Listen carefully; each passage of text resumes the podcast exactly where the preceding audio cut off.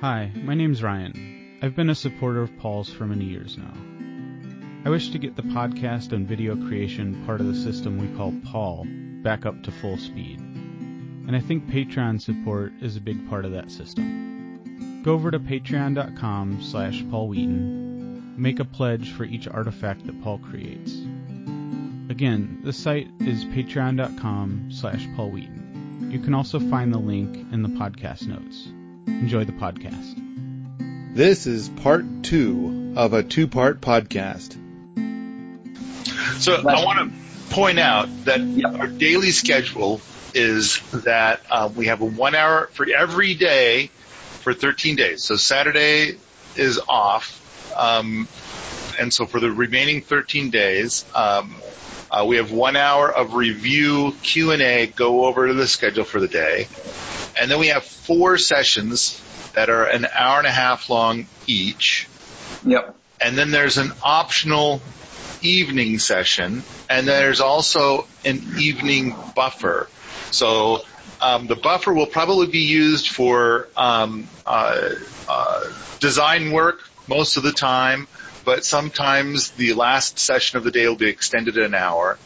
But if you leave out the buffer and you leave out the evening presentation, and you just at you're just looking at the uh, the one hour review in the morning and then the four sessions that over 13 days that's 91 hours. So that was that's that's part of it. We've gone from 72 hours to 91 hours. So that's that's part of it. Um, of course, you know, it's, it's, a lot more if you add in the buffer and the evening presentations. Um, so, but the the key is is that we've got a couple of things that we've shifted, and it's still the official PDC. I think it is going to be a little bit more concentrated. I like to think that the people that are coming are going to have more background, a richer background, rather than starting because like almost every PDC I've ever been to, it assumes that people know nothing about permaculture, that they can barely spell it, and so it, it's taught to the lowest common denominator. I'm hoping that this will be a little bit, a step or two up from that. Like we can assume that everybody coming is a good, strong, level three person, and that we're going to talk about you know, level four through eight um, stuff.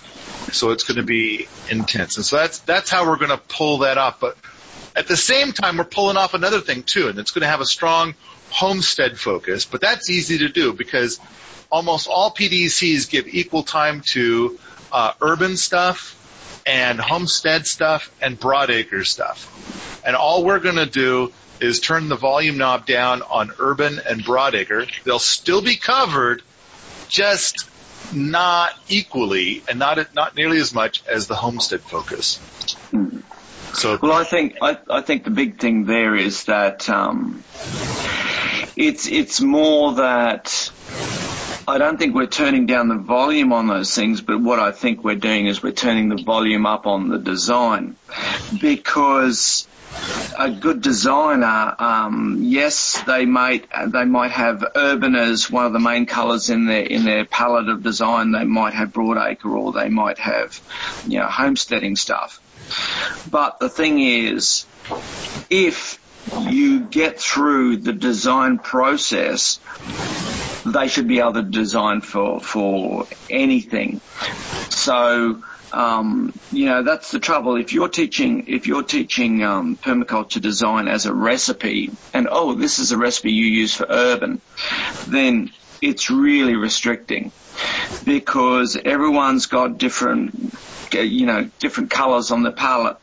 So um, what we're doing is saying this is the design process, and it, it's up to you to add those colours to your palette that you want to design in. And then it's only just, you just got to go get the information. And that's where permaculture design and the permaculture process is so good is that it's quite, um, what would you say? It's quite promiscuous in how it acquires its information. And that is that if a good idea comes along and it checks out, then you incorporate it into your body of knowledge and you use it in permaculture design. Too many people still are confused that permaculture is an organic garden or permaculture is a food forest. It's all about the context. I mean, it's nothing without the design. Um, and I, I, think a lot of very successful um, places that uh, are using permaculture but are, are making a, a, a, good dollar out of production are the sort of places that they would do that anyway because the people are already internalized that design process and you know they're learning as they go they're observing and they would be successful anyway because they, they have an innate understanding of the design process. So the the uh, the volume on the uh, homesteading stuff comes from the fact of of the site where we are. And of course, I'm going to use when we're teaching. I'm going to use some of the examples of what we uh, of where we are. I mean, it's the easiest thing to teach from. So, I mean, if students are, are helping the cook cook on a rocket stove, then damn sure that they're going to understand, you know, how that's applicable to their lives or, or if they're homesteading or thinking of it, you know, that they've got a real world understanding that it's not like, oh yes, and we'll do this and we'll have wonderful dinner parties and stand around drinking Chardonnay. it's a case of, you know what? To cook a roast takes a fair bit of wood and you've got to be back every, depending on the wood, even, even that, even the, the distinction that depending on the wood. So they learn that, oh no, you don't put wood in and come back every 30 minutes. It's like, well, is it a hard wood? Is it a soft wood? You know, they're getting those very subtle things in the learning because they're doing. So, um, no, I'm, I'm quite happy to say that the volume will be up on the um, the homesteading stuff because it's it's there, but the volume will be turned up to 11 to borrow an old phrase on the design process. Now, here's a big change. You, you mentioned, you know, people cooking food, um, and, and this is going to be an enormous change between the last two years and this year. Um, and so the last two years, we, we, we, it was a free PDC and then a very low cost PDC. But in order to pull it off, it's like, okay, everybody, you're on your own for food. And so, um, uh, you know, the, the students got together. I mean, the, the feedback was they really liked having that option because it brought them together in a different way and they got to build experiences with um, all of these alternative cooking kinds of things. Um, but then the decision was made that this year we're going to provide the food. And so it's, it's part of it. There'll be three meals a day, but people will be required to spend, uh, like, like help out with two or three meals um, and and things like that. So they're going to still get those experiences in, but um, uh, it won't be as intensive as like, well, if you don't cook something, you don't eat. you know, yeah. Kind of thing. So, uh, but, but you were very insistent. We're going to squeeze a lot into this PDC, and people just won't have time to cook their own food. And so we've got to provide the meals because it's going to be such a crush yeah, so I, I don't want to dis- discourage people, but it, there's a lot to do. And so, um, meal times, uh, can be, you know, they, they drain a lot of time. And also what we, we saw last year was that, yeah, people, people did get in together and cook meals or whatever, but still we had, um, we had one or two, uh, standout den mothers, shall we say, that took others under their wings and, and kind of got them organized. And that was, that was a great learning experience too, but it then becomes an extra burden on those people. And I, I, it's my firm belief that you want everyone freed up as much as possible to maximize the value that they're getting out of the information that they're getting into their heads at the course. That doesn't mean that you get off scot free because it has to be acknowledged that um, a lot of the lessons in the PDC aren't in the student notes. They're not in the books. They're not in the classroom. They're actually um, out there interacting with other people in the discussions. So that's kind of one of those things that's, that's not often acknowledged, but it's absolutely true that we have to remember that there's a huge, people will come with a huge range and a huge amount of life experiences. And, um, you know, we want to draw those out and, and, and have them share those things with us because, you know, you get some person turns up and they don't say boo and then suddenly you find out they're, they're an absolute expert on this or that or, and it, it's, it's quite amazing the amount of, in, in any given teaching room, it's quite amazing the amount of information that's out there. But that won't save them from mucking in and actually helping out at the kitchen when it comes up on their roster. What we're going to try and do this time round is that there'll be a roster and we'll try and do as much prep for the cook uh, before meals um, early in the morning, and maybe it might mean that during your uh, break between classes, you might have to duck off and chop some vegetables or something like that, and then come back to class. Nothing will interfere with class time, but it's just it's your contribution to the community that you're joining for those 14 days. Yeah, I mean the price tag that we're putting on this is still incredibly low, and and so I mean uh, a, uh, a lot of PDCs are two thousand dollars, and so um, uh, depending on when people sign up, they can get a, a massive discount. But even our highest price for the the last people that signed up is is still under fifteen hundred bucks. Um, yeah. and, then, and then we're also giving a huge discount if people buy a ticket for the PDC and the ATC. Um, yes. But before I forget, one of the other big things that you were saying when, when we agreed to do this is that you wanted people to know that this PDC is going to contain a lot of stuff that is blended in with holistic management. Absolutely. So there's there's a um, I've written a, a, fair bit about it, but there's uh, there tends to be two camps in like the holistic management people and the permaculture people, and they kind of talk at each other or past each other. Um, and a lot of what they talk about is um, based on a misunderstanding of what one or the other thing is. I mean, as a as a permaculturist, I'm sure that you've tried a thousand times, you've gone through the experience a thousand times of trying to explain to somebody what permaculture is, and they kind of look at you funny and go, "But that's just common sense," and you're like, "Yes, yes, of course it is," but you know, it's uncommon common sense. So, so it's um, these two communities have kind of uh, developed alongside each other, but they both have things that that add to each other. And so, um, the thing with holistic management is, and I mean, most people hear holistic management, or, or, I actually prefer to say managing holistically, is that they immediately think, oh, rotational grazing and certainly that is um, that is part of the training that you do, but it's simply because of the focus of the, basically the, the creator of the concept, Alan Savory.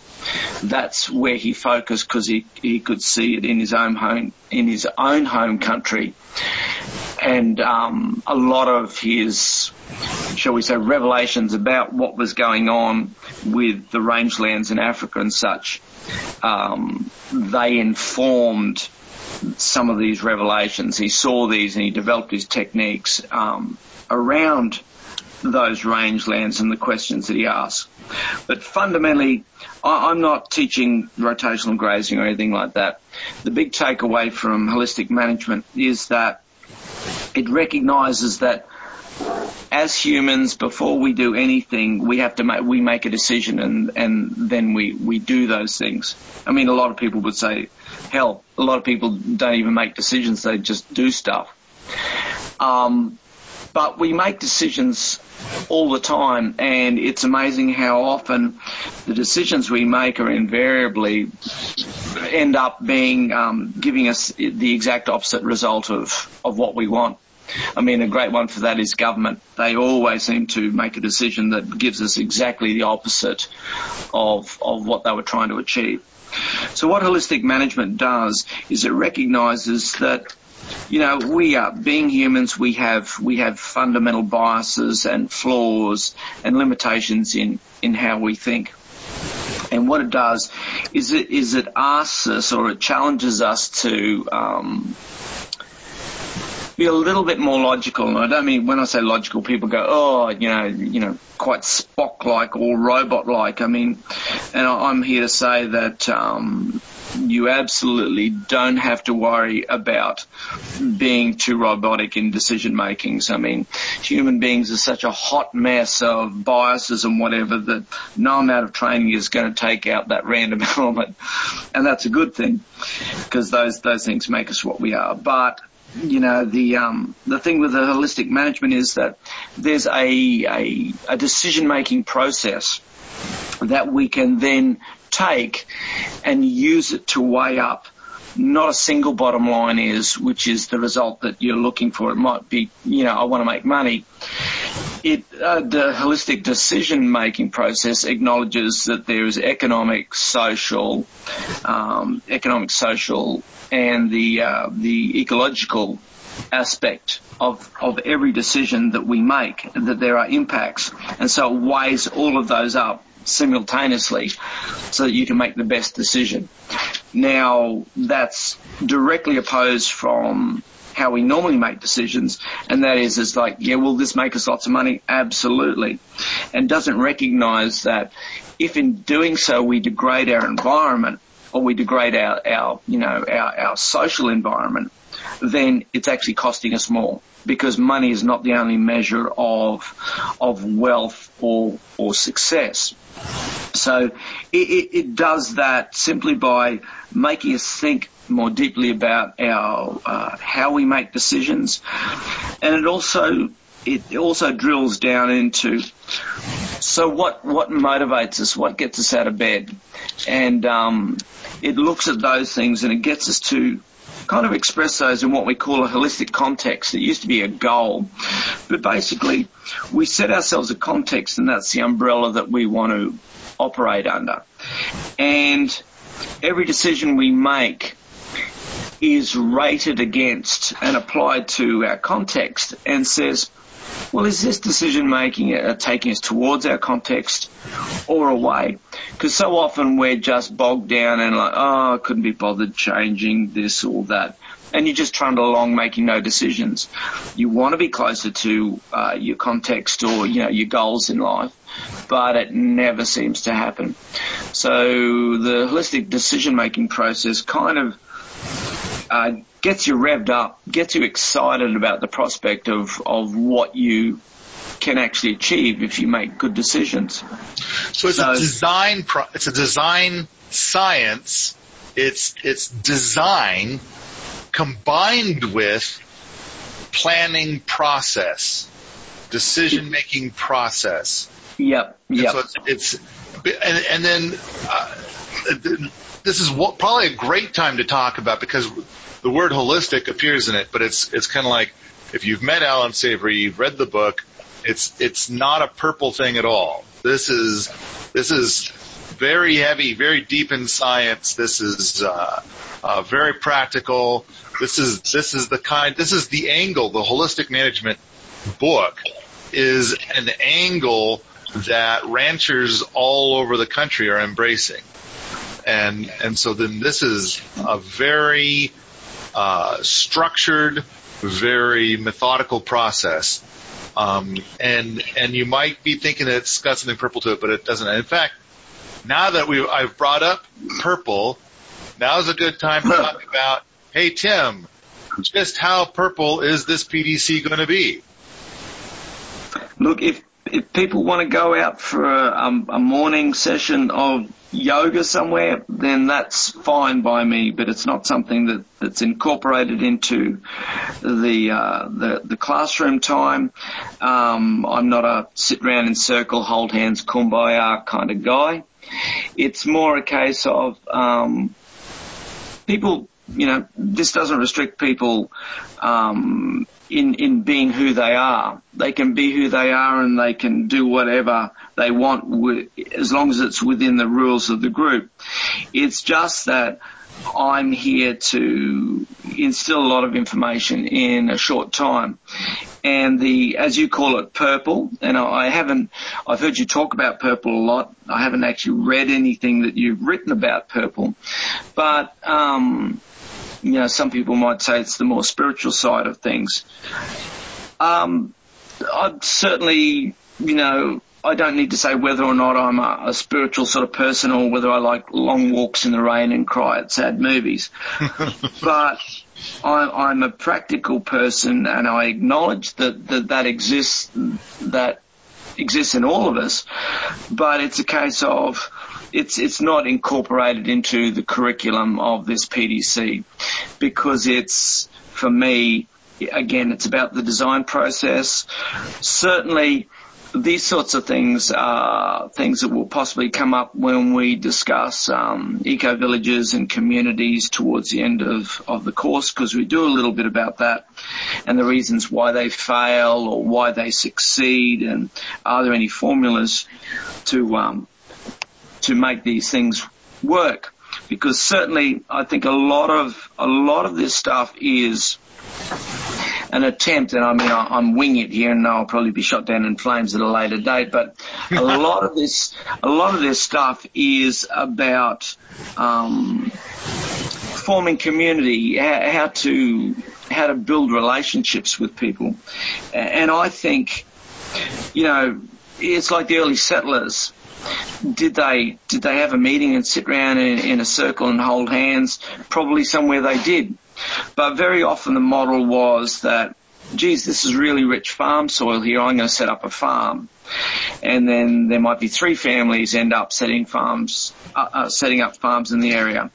And then they might need carts to come in and take their grain out. So suddenly there's a road and then, you know, you need a blacksmith and these things develop organically. Um, you know, and we live in cities where we can live next door to a person that we absolutely detest, but we get on with them because, um, there are there, there's kind of rules, unwritten social rules.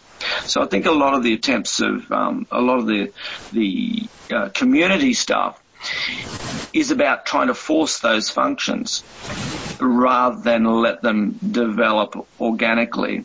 And I mean, I'm, I think a lot of it too is the problem is that who we, we act, who we are and how people perceive us are actually two different things.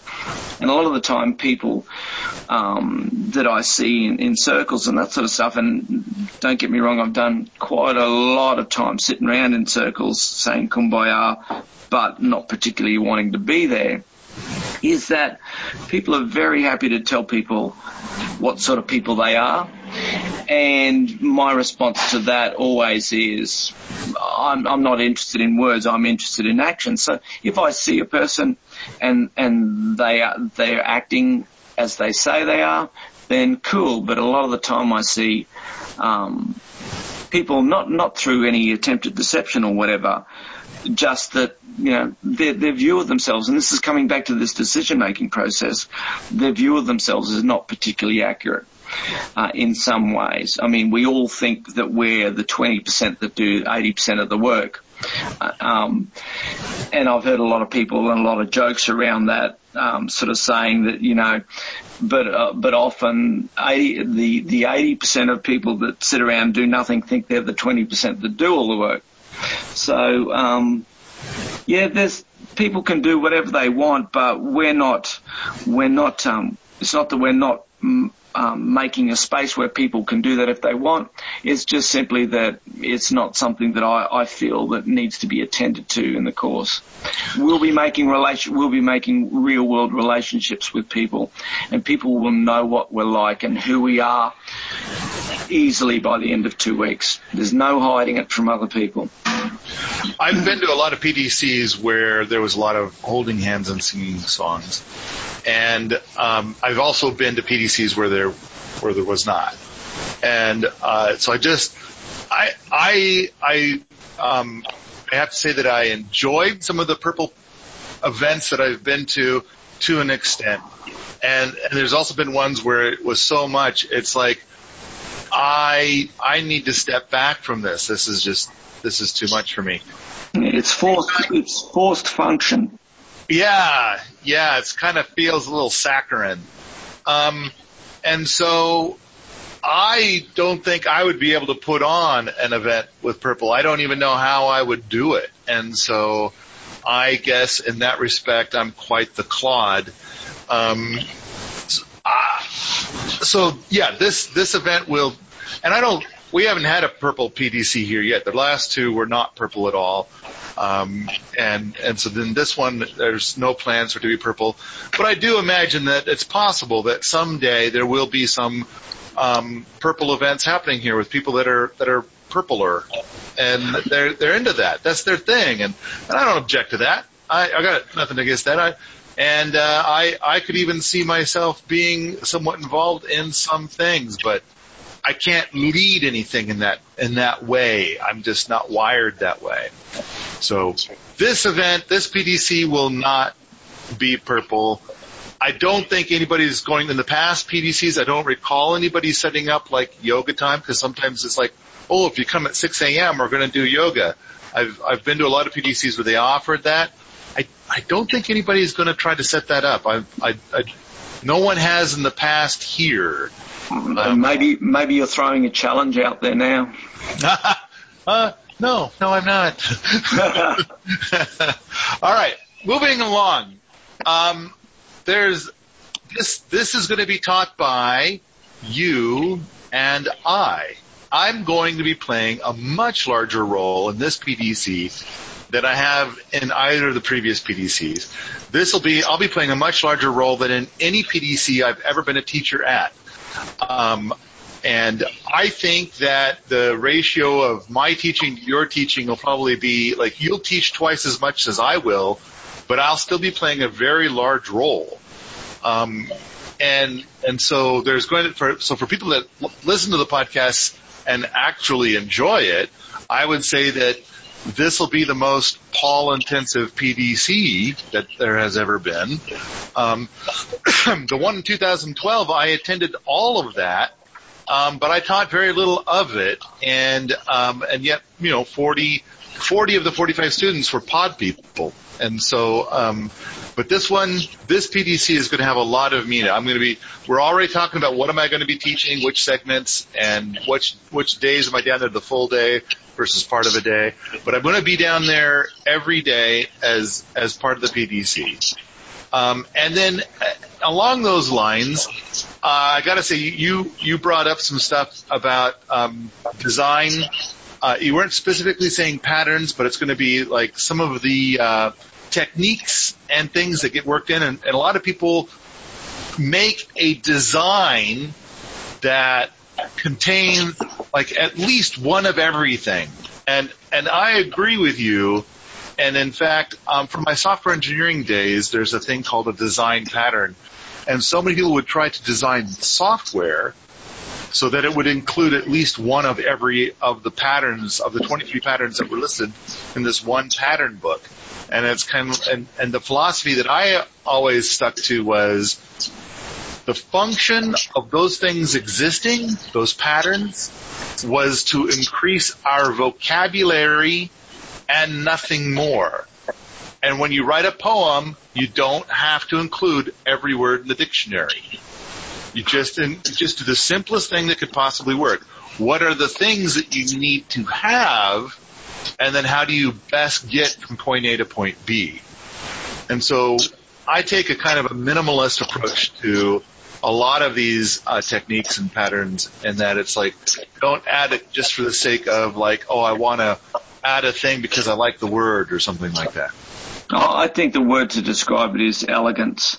So an elegant design is one that achieves a lot um, with the, the minimal amount of, of work and, and intervention and like you say, bells and whistles.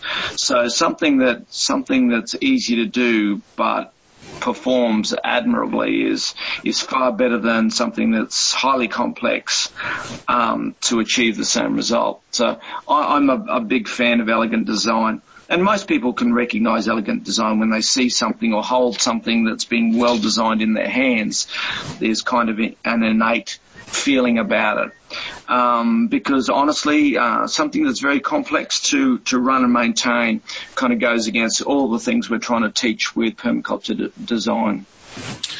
The, the next thing is is that in this podcast and in the World Domination Gardening DVDs, um, and uh, in in a lot of different places, in my presentations and writing and stuff like that, then I've made it really clear that I prefer a list of things that I want over a map.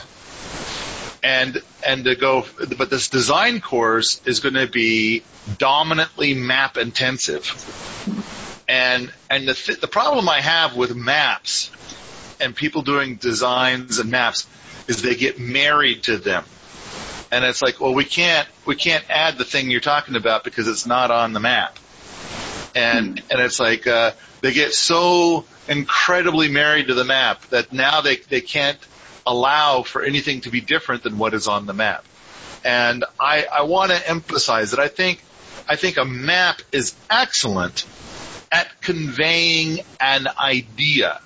Now, it is entirely plausible that there's going to be a site and it's like, okay, we've made a design and now we're going to bring in 15 people who are all going to work for six weeks until this design is complete. Now, that's a legit thing, but the thing is, is normally nobody ever does that. Instead, it'll always be evolutionary. You're going to make a design and then you're going to move towards that design, but a week later, things have changed enough that that map will never work again. And that's great. Be prepared to throw the map out. Be prepared to make a new map at any time. Well, in, in holistic management, so in the holistic management side of things, what we do is um, we constantly talk about the fact that um, it's kind of like the old saying, you know, no plan survives contact with the enemy. And so so what we always do and emphasize with holistic management is that the minute you make a decision, assume that you're wrong. And this is where we, we all go wrong because we make a decision and we assume we're right but we don't really monitor. We, we don't decide, okay, if there's a wrong decision, what are going to be the parameters? What are going to be the things that we look like that are going to show us early on so that we can make a small course correction rather than a, a huge one? What are those going to be the first signs that this is not working? Whereas most people make decisions um, and then they assume they're right. And of course, get to what they think is their destination, suddenly realize that, oh shit, okay, that didn't work. So, um, a lot of what we do, I always emphasize, assume you're wrong, and that way you will very quickly um, learn or realize if you're going off off course. So that's that's one response to that. I suppose the other is that um, the map the map is not the territory. The map is merely a visual uh, a visual aid to convey things. Also, very often, what the map does is that it will show you the physical constraints of what you're trying to do. So, you know, a, a tree with a 40 foot um, wide crown will not fit in, you know, in an eight foot space down the side of a house. Things like that that, that kind of jump out at you. But yeah, I, I get what you mean in that things are constantly changing um, as the design the design unfolds on site. Because remember, it's not going to spring fully uh, fully grown. It's going to go through different stages, and and a lot of what we teach will actually be about that that so in the interim, it's not like suddenly the, the, the clouds part one day, a, a golden ray of light shines down, and we're there.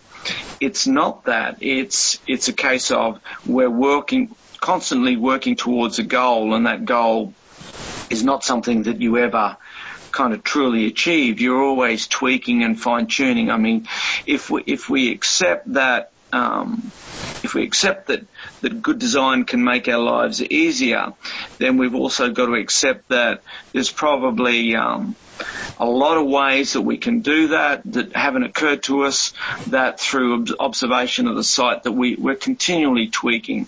So for us it's, you know, plan, put the plan into action, assume you're wrong and monitor and then replan and you just keep looping back through that process continually. Um, and remembering too, as I just said, these these designs, there's going to be interims in the design where okay, those trees aren't going to be grown out for however many years, so they're not going to shade that area for a long time. So you know we can grow vegetables there or whatever. So it's not like suddenly it's it's there and it's established. It's like yeah, so what are we going to eat in the interim if we're not planning things there simply because we've failed to realise that hey, we can continue to grow stuff there because there's no tree tree cover yet. This is a good time to point out who our guest instructors are. And so every PDC generally has a list of guest instructors. And so then these are people that are going to stop by for at least a day and and we've asked that each of our guest instructors will be there for at least a day and a half. So that means you'll share meals with these people, and um, and then each of them is going to present at least three times, and they're going to teach at least one piece that is a formal part of the PDC, and then they're going to teach part during the PDC that is um, of influence to the PDC because that's allowed, and then they're going to give an evening presentation. And yep. so, um, I, I, I mean, this is this is a star-studded cast. Um, but uh, at the top of the list is uh, Thomas Elpel. He is the author of Botany in a Day, uh, which you know is is the leading book for anybody doing herbalism. It's like the required read of part of every herbalism class. Um, and uh, he's also written another book like that called Shanleya's Quest, which while it's kind of a kid's book, I found that reading Shanleya's Quest got more botanical stuff to stick in my head than Botany in a Day. Um, and it's short. It's really, it's really quite short. Uh, he's also got a book called Foraging the Mountain West, and then um, uh, a natural building book called Living Homes. And a big part of the work that he does day to day is on uh, primitive skills. And so he's got a book called uh, primitive living, self-sufficiency, and survival skills. He's also got a bunch of DVDs. He's, he's he runs a school here in Montana um, that's about uh, uh, you know, primitive skills. Uh, um, so ancestral skills might be more like it. He's got a great DVD where it's like he and his daughter go out into an area that doesn't. It's not even the woods. It's like uh, near a river uh, there's a lot of uh, uh, uh, brush and grasses there, and they have nothing. They don't even have a knife. And and the first thing they do is break a rock so that you know just the right way so they can have something that resembles a knife. And then um, they catch their food. They prepare a shelter. They you know do all the things that you would need. Um, but anyway, Thomas Elpel, uh, you know, famous author, is going to be here. Uh, next up, Ernie and Erica Wisner. Uh, they're going to, they, they of course are the, uh, the authors of the Rocket Mass Heater Builder's Guide, which is just selling like hotcakes. I think I heard that they're about to go into a fourth printing of the book. It's selling so well.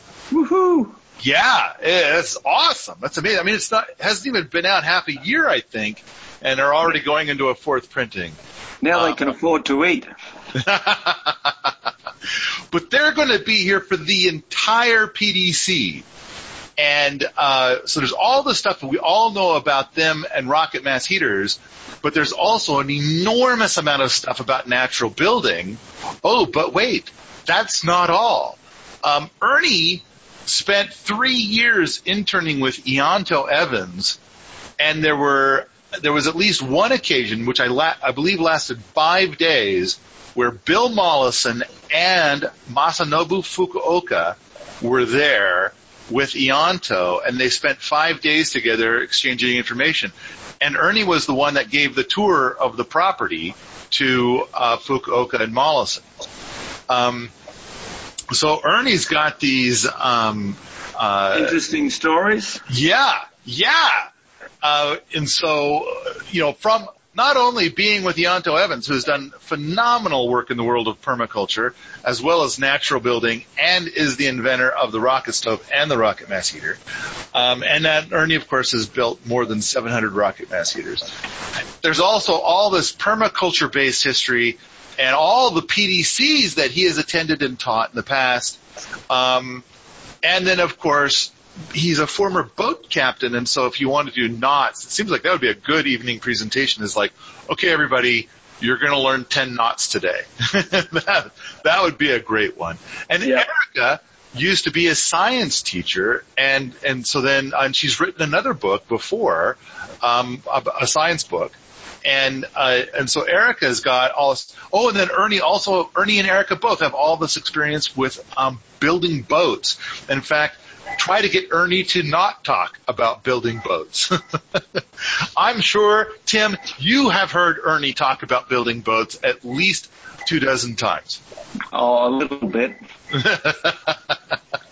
so, um, uh, so there's Ernie and Erica and Thomas Elpel. So far, star-studded list. Oh, but wait, there's more. Helen Atthowe, goddess of the soil. I've got a bunch of podcasts with her and people I've had, I don't know how many people tell me that they've listened to all of my podcasts, but they've listened to the ones with Helen Atthowe twice. Um, I once heard a guy tell me he's listened to all of my podcasts twice, and he's listened to the ones with Helen Atthowe four times. So whenever I, so so she's clearly the superstar of my podcasts, and um, so she's a soil scientist. She's a market gardener. For years, she uh, was a cornerstone of the farmers market in Missoula and had a magnificent um, uh, a market garden. But uh, she's the one who taught me, uh, gave me my Master Gardener certificate as well as my Advanced Master Gardener certificate.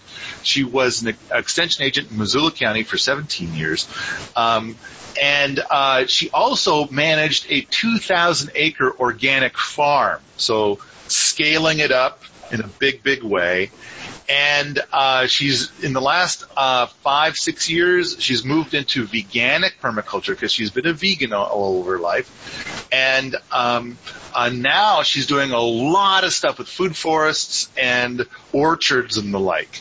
Um, and so also she was an intern for Masanobu Fukuoka over in Japan for a while and then when she came back to the States, she was an intern for I think a couple of years for a guy that was doing all of Fukuoka's techniques, but in Georgia. So um, huge. I've got a bunch of videos with her, and of course the podcast. Um, and and she's written prolifically. She's uh, uh, authoring a new book. She's working on this new book that she's been working on for years, almost done. And we're currently talking to her about some other things that we're going to do in the future with her. But anyway, another another massive superstar to be here, and and I think she's talking about hanging out here for like five days, so people will be able to visit with her for several days. Hmm. One, one of the perks of teaching PDCs is, uh, co-teaching PDCs is you get to uh, learn so much yourself from people with all these uh, mad skills. Right, right, and and superstars in their own right, and and it's like uh, I just kind of feel like uh, all of these people so far are globally known and global authorities on their topics, and and they're not just a, a regional leader. In fact, I'm going to now finish off the list with two more people, both of whom are globally known for what they contribute to the world. And uh, so the next one is Jacqueline Freeman. Now, I've I've read a lot of books on beekeeping, and I have participated in a lot of workshops on beekeeping, and I've um, uh, traveled a lot and seen a lot of places where they're keeping bees in conventional ways or organic ways, and and there's some really amazing stuff I've seen. But Jacqueline is an order of magnitude beyond any of them. And what she does, I've referred to as reverence for bees. And I've got a lot of videos with her, and I've and I've got a podcast with her at her place where we talk about. I mean, she's her home has got like levels of magic to it. Um, and and they we talk about in the podcast how she shopped around for so long. She and her husband Joseph shopped around for so long to find a home, and after like 150 homes, they decided on this one just because of the good energy of the home. Now we talked about purple versus not purple, and and I gotta say I'm I don't think I'm a very purple person, but when I was there, there is a very different feeling about what she's got going on there, about that house. And when I very first arrived there, then um, she said, "Okay, you can stay in one of these two rooms. One is heated and one is not." And it's you know it was pretty cold. It's the winter time, and uh, why are you you know so why are you offering an unheated room to me? Well, it turns out she says that's where there's about 200,000 ladybugs living in that wall right now, and they're overwintering. And so you got to keep it cold for them. And so we're not going to turn the heat on in that room.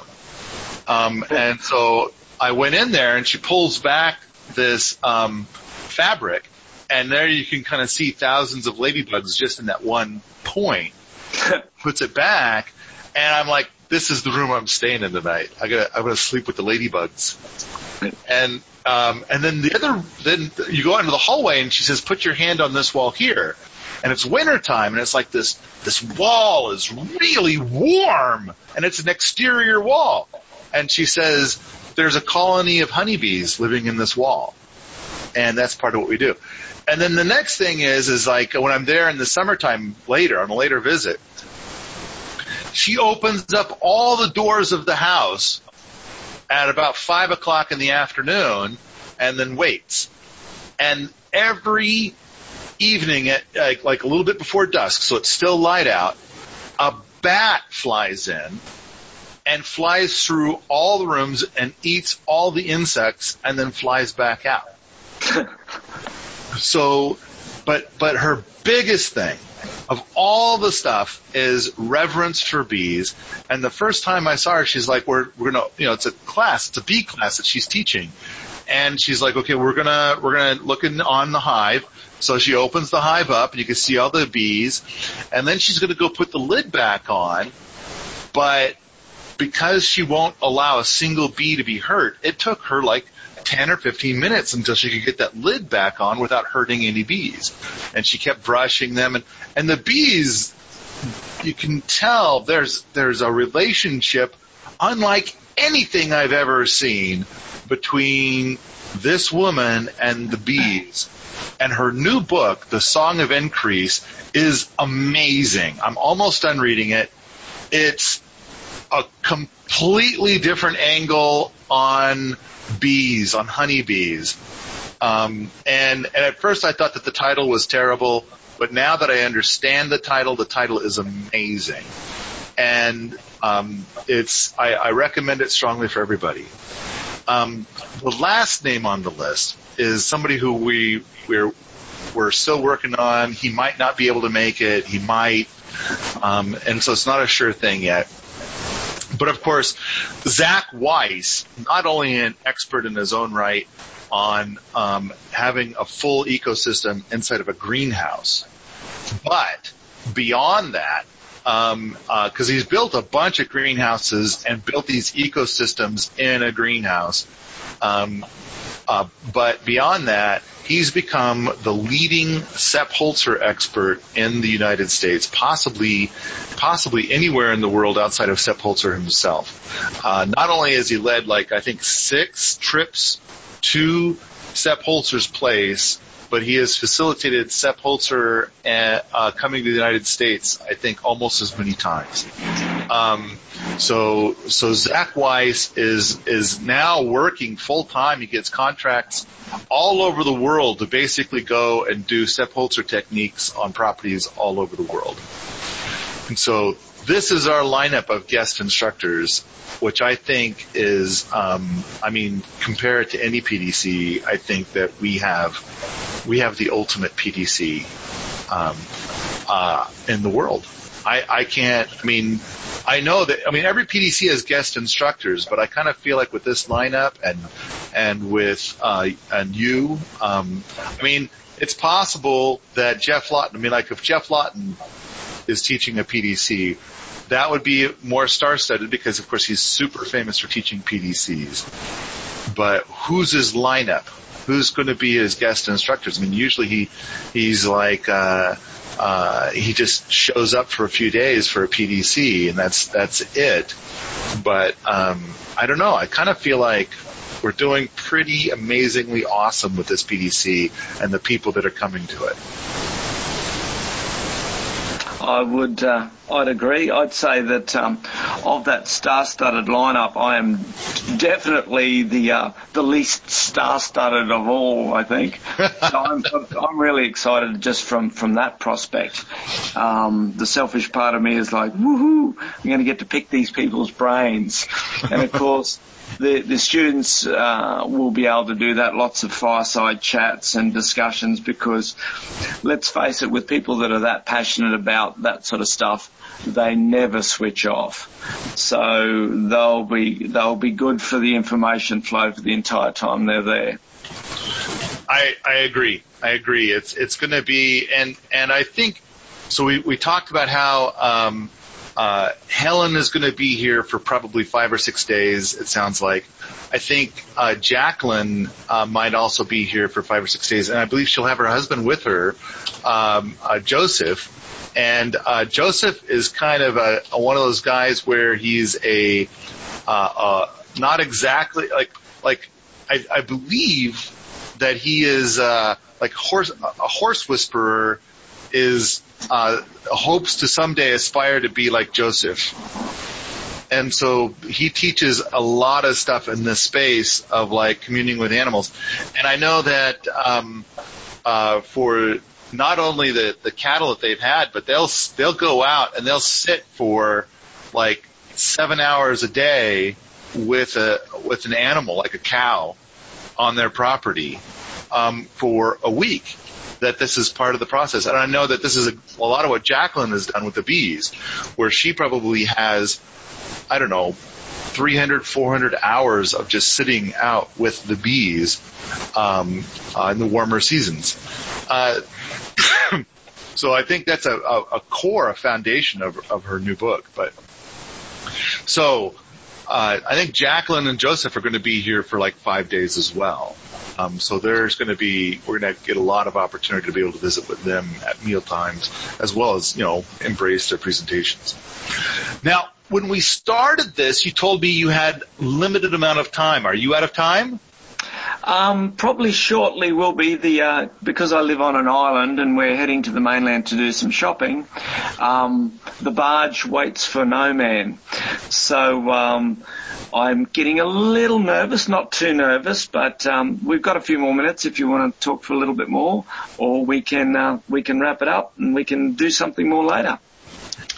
Um, I I think that well, how about this? How about if you take the time that we have left? Because I've got a long list of more stuff to talk about about this PDC.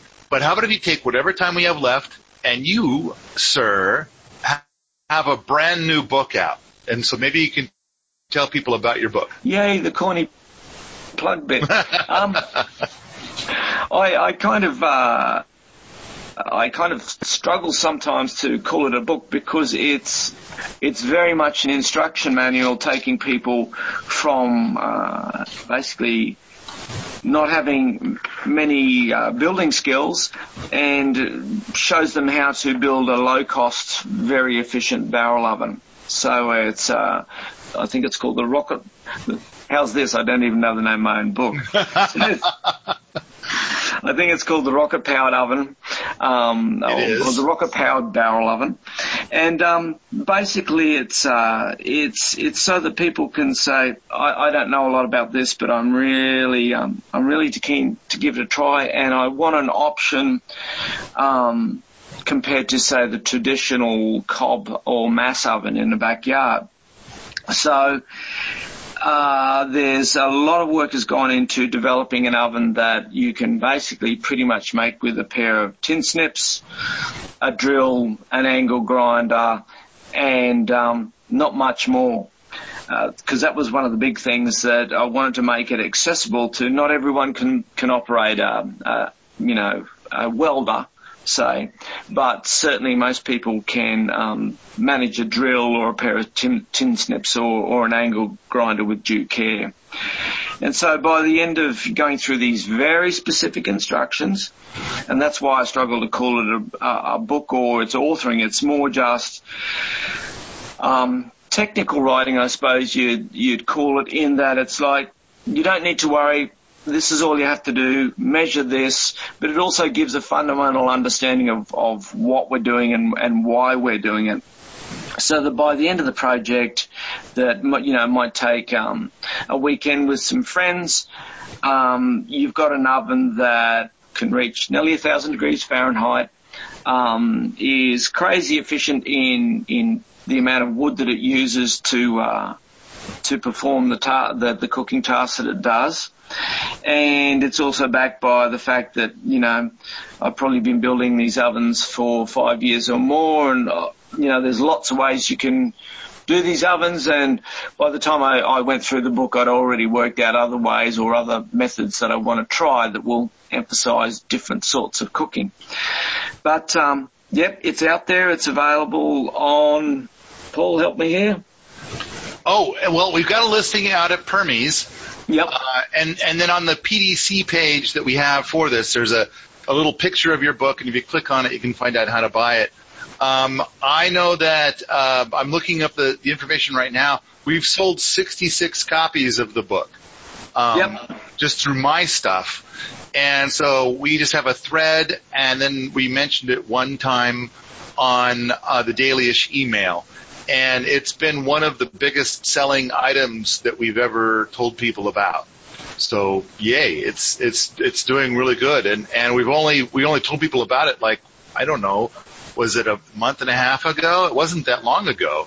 So um, it's it's been a hot seller, and it looks like the feedback on the thread about uh, about your book has been really uh, strongly positive. So uh, a lot of people are very much enjoying it. Oh, here it is. Uh, I give the book 9.5 out of 10 pizzas. Um, and so that's Rob Griffin, who attended your uh, a, uh, the PDC last year and attended your ATC last year. so um, the, the, the book's doing really well. All right. Is that are, are we going to call it good for now? Because you got to go and catch a barge, which I think we call a ferry. Yeah. So, um, yep, I'm off shortly to go to the mainland. So, um, I'll sign off for now, and um, hoping to see everyone out at the PDC come this May. All right. If you like this sort of thing, come on out to the forums at permies.com, where we talk about PDCs, homesteading, and permaculture all the time. Don't forget, go out to patreon.com slash Paul Wheaton and make a pledge for future artifacts.